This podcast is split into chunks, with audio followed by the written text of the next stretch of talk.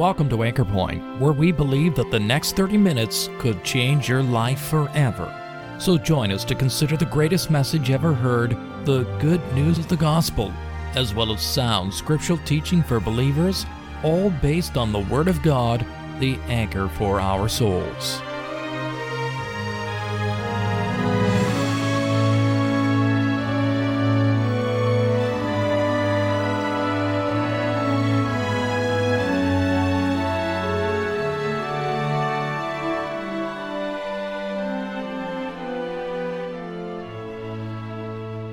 In our day of individualism, self esteem, empowerment, and libertine lines of thinking, it may seem ridiculous to claim that people are actually slaves.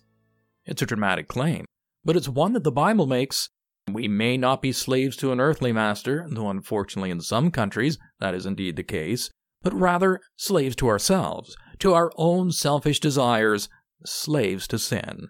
The Bible says that this puts us into a bondage that we cannot escape through our own efforts. We basically can't help ourselves from sinning in thought, in word, or in deed. We are born sinners, and we take to sin as a duck takes to water. Difficult to accept? Well, you need to accept this truth if you ever intend to get right with God, the very one you've sinned against. In today's broadcast, evangelist Mr. Dan Shutt looks at this problem of slavery that we have all, by virtue of being born into a fallen world, been brought in too. But we don't want you to dwell on this dark picture. We would like to turn your eyes to the Savior that God has provided, the one who came to save you from your sins and give you freedom indeed. John's Gospel, chapter 8, and verse number 34. Jesus answered them, Verily, verily. This is very characteristic of John's gospel. It just means I'm telling you the truth. I'm telling you the truth. I say unto you, whosoever committeth sin is the slave of sin. Listen again to Christ's words. Whoever committeth sin is the slave of sin. If the Son therefore shall make you free. If the Son liberates you, ye shall be free indeed. Verily, verily, I say unto you, whosoever committeth sin is the slave of sin. If the Son therefore shall make you free, ye shall be free indeed. Maybe you will remember that very significant moment back in 1987 when the President of the United States, a man named Ronald Reagan, stood at the Brandenburg Gate and looked at the Berlin Wall, a wall that was not designed to keep people out of communist Germany so much as it was to keep the people who were inside of communist Germany from escaping from East Germany to West. And in a very ringing speech, Mr. Reagan looked into the television camera and he said, Mr. Gorbachev, tear down this wall. Now, it didn't happen right away. It actually happened two years later. But that awful, hated wall indeed did come down. And millions who had known only the oppression of communism, the shackles of totalitarian government, they suddenly found themselves free. For many of them, for the first time in their life. You know, we were talking at lunch today about a slavery that is worse than communism. I don't know if you know this, but in the world tonight, there are as many as 30 million people and they're not just political slaves. They're real slaves. You say, oh no, Mr. Shutt. No, no, that, that's all wrong. Uh, don't you remember back in the Civil War, the, uh, in the U.S., the slaves were set free and thank God they came up through Detroit and other places on the Underground Railroad and they came through Windsor and other places and they came into Canada beyond the reach of those that would return them to slavery. I don't know if you know this, this is true. Actually, today there are more slaves in the world than there have ever been before. That's an awful thing, really. But you know something? There is a slavery that is worse than communism and socialism and totalitarianism. There's a slavery that's worse than the shackles that people find themselves in. It is the slavery of sin. If you're not saved tonight, I realize that I have a really tough job for the next 20 minutes. Because you're going to say to me, or if you don't verbalize it, which I hope you won't, you're going to say in your mind, well, Mr. Shutt, I do as I please. I'm not under the control of anyone else. How can you call me a slave? Well, I'm not calling you a slave. I'm telling you that the Bible says that you are. Our little text comes from the lips of the Lord Jesus. You know, unsaved people like to tell me, you know, well, the Lord Jesus, yes, yes. He was a wonderful teacher. I always wonder why, if they think he's such a great teacher, why don't they pay attention to what he said? Listen to what he said. Whoever commits sin is the slave of sin. I want to tell you that out of Earth's seven billion people, the vast majority of them, and maybe some are in this meeting, and while your shackles are unseen, perhaps to the naked eye, if your sins have not been forgiven, you are the slave of sin. Know, I remember something I read years ago by a lady named Harriet Tubman. She was an American lady in the time of the Civil War. She was actually a devoted Christian. I'll just pass that on to you. You can look that up in your own time. Her mission was freeing slaves. She had been a slave herself, and she had found freedom. And actually, during the time of the Civil War, I think she made 19 or 20 missions into the South at great personal risk. And I believe, if I remember correctly, that she rescued more than 300 slaves. The reason I'm telling you this is something that Harriet Tubman said. And it stuck in my head years ago. I've never forgotten it. And I love to quote it in the gospel. You know what she said? She said, I would have freed more slaves if only they had known that they were slaves. You know what that means? I'll tell you what it means. It means that people in the southern part of the United States, south of the Mason Dixon line, you know, they had lived in slavery for so many years. They did not even perceive that they were actually in bondage. Harriet Tubman's words to me ring so true in the gospel. God is not asking you how you feel. He's not asking you about your intuition or your perception of how things are with your soul and between your soul and God. God has something to tell you. You know, I think it was C.S. Lewis in his letters to Sheldon Van Auken. He wrote one time, Do fish complain of the sea for being wet? You know the answer, right? Of course they don't feel wet. They just swim in it every day. You know, that's exactly the way it is with sin. Do you know why we don't feel like we're slaves? Do you know why we don't feel the awful effect of sin in our souls? Do you know why? It's because we're so surrounded by it. We're so filled with it. We're so used to it that we fail to grasp what the Savior is saying. I'm simply telling you what God says in absolute, unequivocal terms. The person that practices sin is the slave of sin. Now, maybe you say to me, well, Dan, you know, uh, this isn't very good news. That's depressing. If everybody is just the slave of sin and we can't even feel it and we're so used to it, and where's the good news in all of this? Well, I tell you, there's wonderful news. Wonderful, wonderful news. Because it is against, are you listening? It is against the background of human slavery to sin that the liberating power of the cross and the person of Christ are seen in all their beauty. You know, in the little town where I live, there's a jeweler. You know, I, have noticed something. It's a very up to date place. Most of the time, the watches and the rings and the necklaces and things are displayed very tastefully and uh, often different kinds of backgrounds. And you, you know what it's like in a jewelry store. But, you know, every once in a while, they acquire a piece of jewelry that's particularly unique. Something, maybe a jewel that's more carats than what anybody's ever seen before. Or something that just, you know, it's, it's more spectacular. And I don't know anything about jewelry, but I know something about how this man runs his business. You know what he does? You know, when he's got something extra special he wants to show off, you know what he does? He gets a black velvet background and he puts it there. That jewel shines.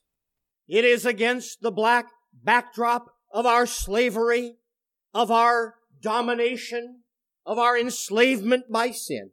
But it's against that background. The gospel of Jesus Christ shines in all its glory. What a text. I tell you, if I could just pour a little word of encouragement into your soul, this would be it. If the Son therefore shall make you free, ye shall be free indeed. There's three things I want to think about from this little text, and I'm just going to go over them very simply. I want you to think, first of all, about freedom from sin's penalty.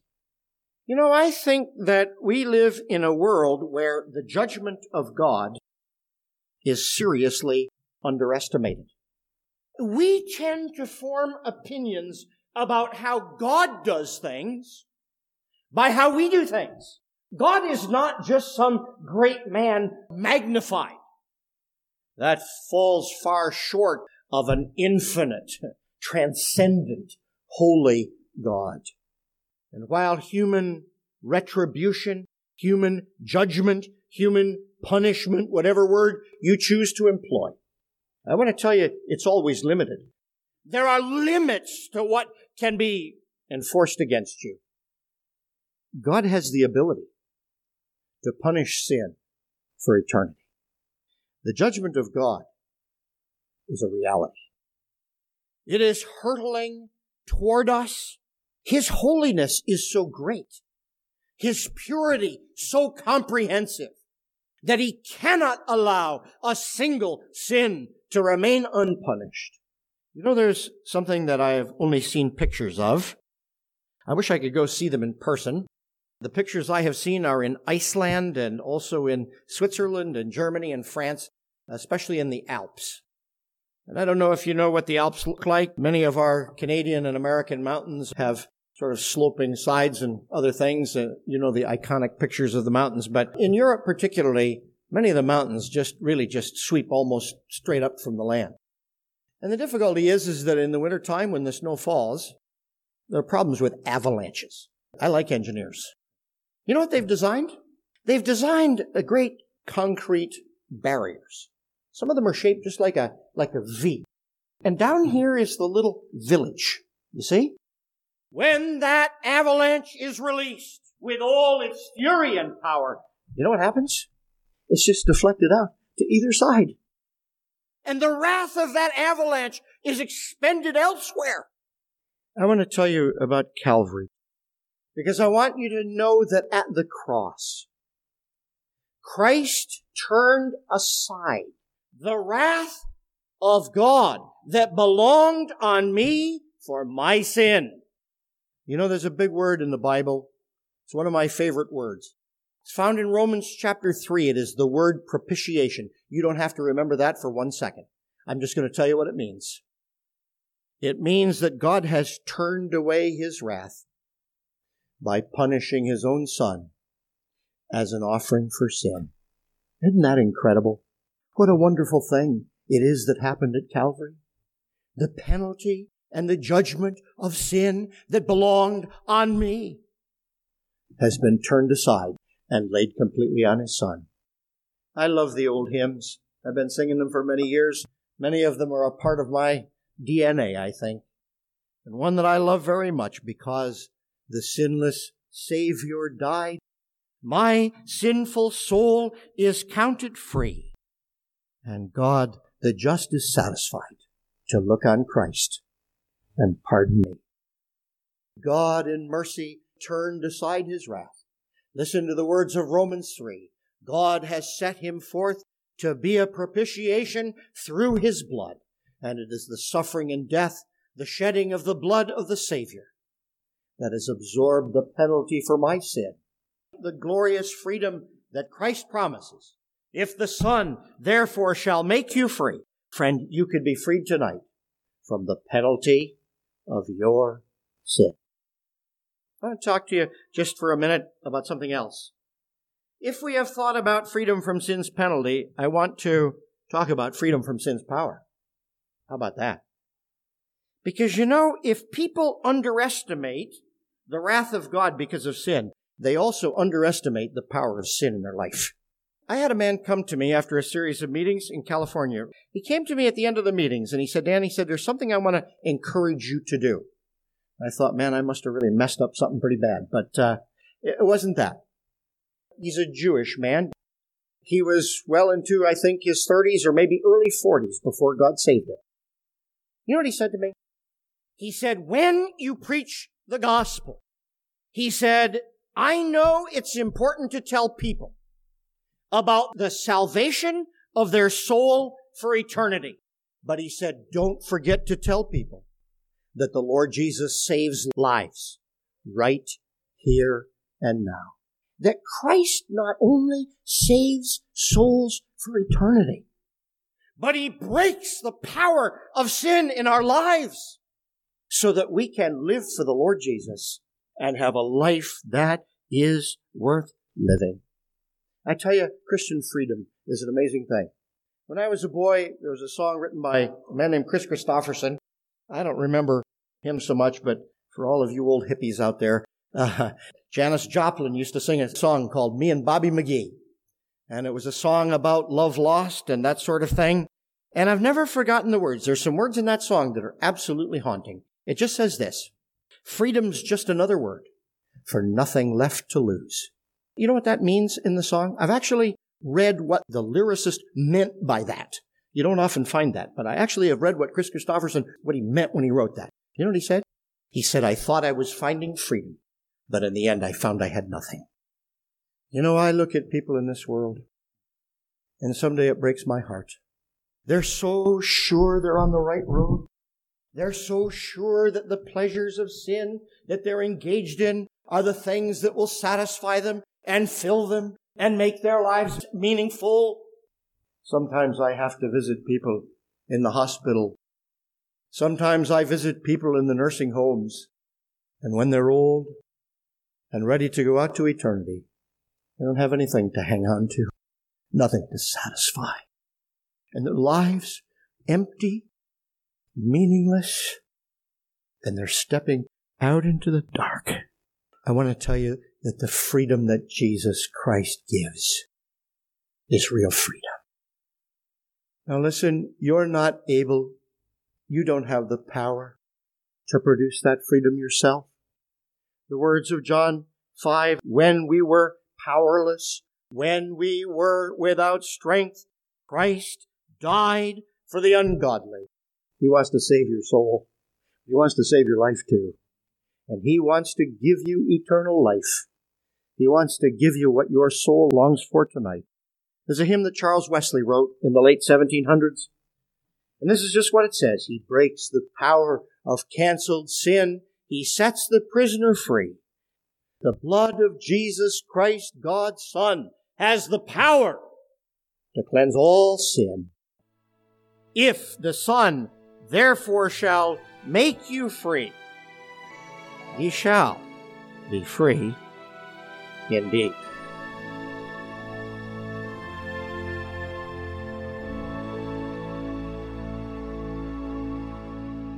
Yes, if the Son of God has made you free, you shall be free indeed. Free from the power that sin has over you in your life, free from the guilt of a sinful past, free from the awful penalty that your sins deserve, and free eventually in heaven, never to be enslaved again, where sin and its slaves will never enter.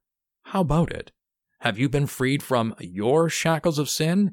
Have you had a time in your life when you came to Christ to be set free. We trust that you will do so today. If this or any of our Bible messages here at Anchor Point has made you aware of God's interest in you, or if you'd like some literature or a visit that would help you to understand these important truths, why don't you drop us a line at email at anchorpointradio.com? We'd love to hear from you. We're glad that you were able to join us at Anchorpoint today.